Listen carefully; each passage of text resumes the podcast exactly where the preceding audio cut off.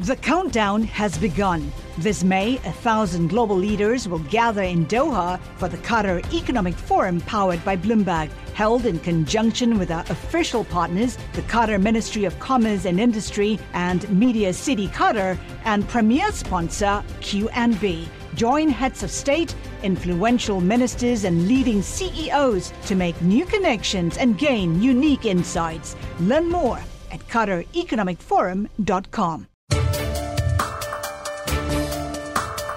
Welcome to the Bloomberg Law Podcast. I'm June Grosso. Every day we bring you insight and analysis into the most important legal news of the day. You can find more episodes of the Bloomberg Law Podcast on Apple Podcasts, SoundCloud, and on Bloomberg dot com slash podcasts. The Supreme Court refused to undercut efforts to clean up insider trading on Wall Street this week.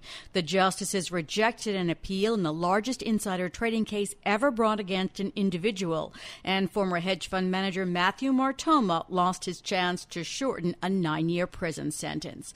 Joining me is Peter Henning, a professor at Wayne State University Law School. Peter, Martoma was convicted in twenty fourteen for using tips to make two hundred seventy-five million dollars for his employer, S A C Capital Advisors, on trades in two pharmaceutical stocks. What was his argument before the Supreme Court?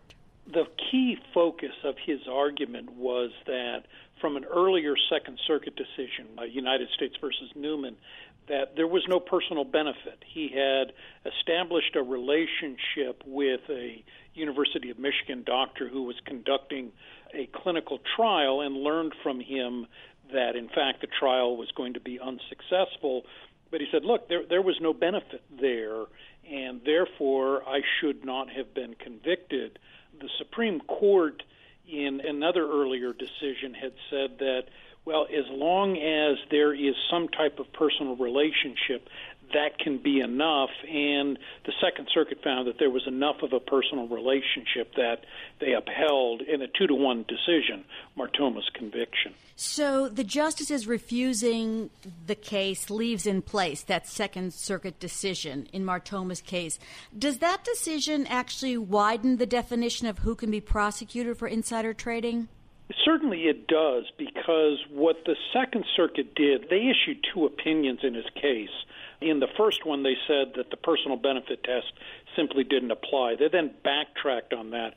But one of the things they did in the second opinion was they said, if you make an unauthorized disclosure of confidential information, so if you walk up to a stranger on the street and say, I B M's about to be taken over, go buy I B M, that that would be considered tipping, and therefore that would be a violation of the insider trading laws. And that's really an extension of the law. I mean, normally we don't think of talking to a stranger as triggering insider trading liability, but in fact, according to the Second Circuit, that could be enough if you're not authorized to disclose that information. So, Peter, for years there have been case after case on the definition of insider trading. What is the state of the law right now? Why is it so difficult to come up with a definition?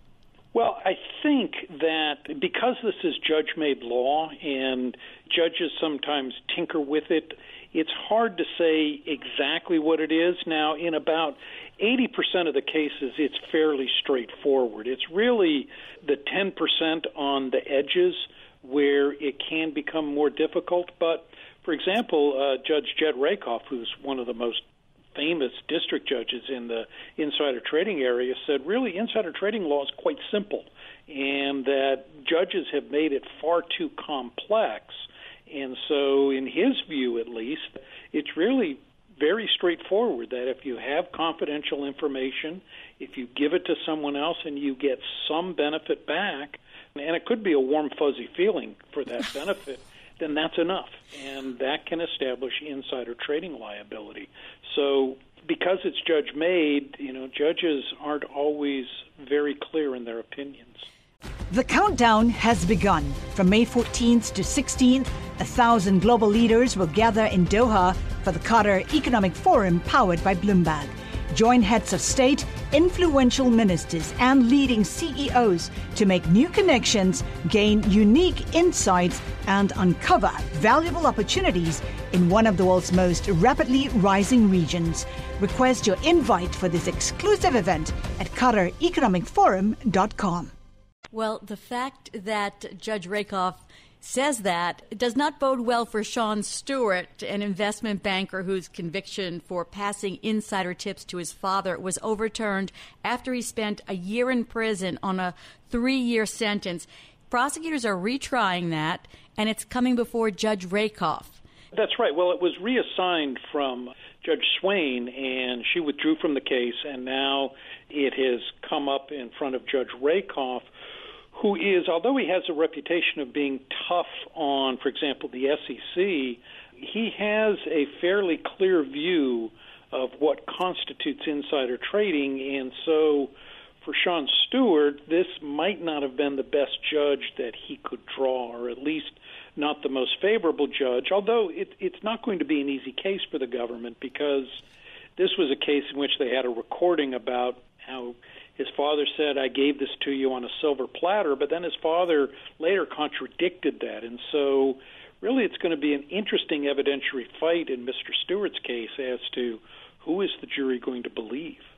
So there doesn't have to be a quid pro quo there, or the quid pro quo could be, I'm doing something nice for my father, and that's the warm and fuzzy feeling?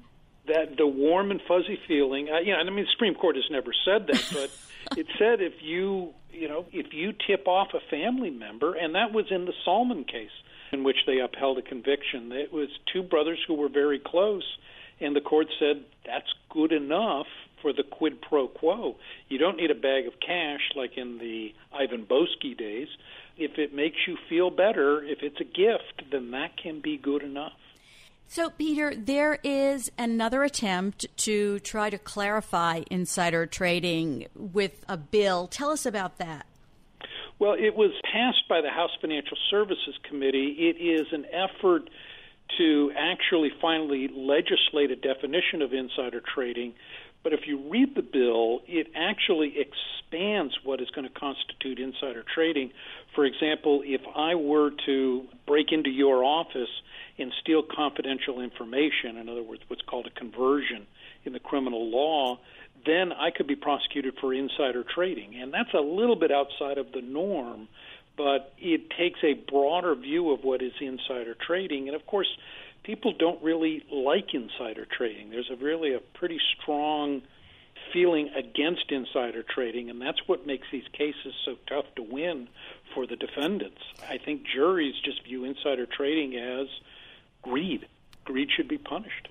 Former U S attorney for Manhattan, Preet Bharara, was known for his crackdown on insider trading. Has the law held up? Have his prosecutions held up over time? Uh, a couple of them failed, Newman being probably the most famous one, United States versus Newman. But since then, you know, if you were to go back and re-argue those cases in light of Martoma, they might well survive. And under the new bill, it would be easier. The government doesn't have to prove a benefit to the source of the information. And if Congress were to adopt that law, it would make prosecutors' lives much easier, and the S E C for that matter. Thanks so much, Peter, as always, as we delve into insider trading once again.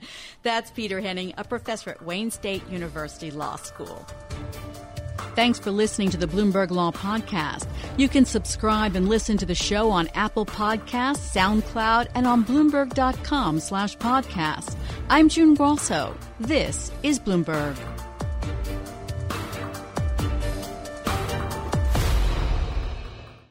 The countdown has begun. From May fourteenth to sixteenth, a thousand global leaders will gather in Doha for the Qatar Economic Forum, powered by Bloomberg. Join heads of state, influential ministers, and leading C E Os to make new connections, gain unique insights, and uncover valuable opportunities in one of the world's most rapidly rising regions. Request your invite for this exclusive event at Qatar Economic Forum dot com.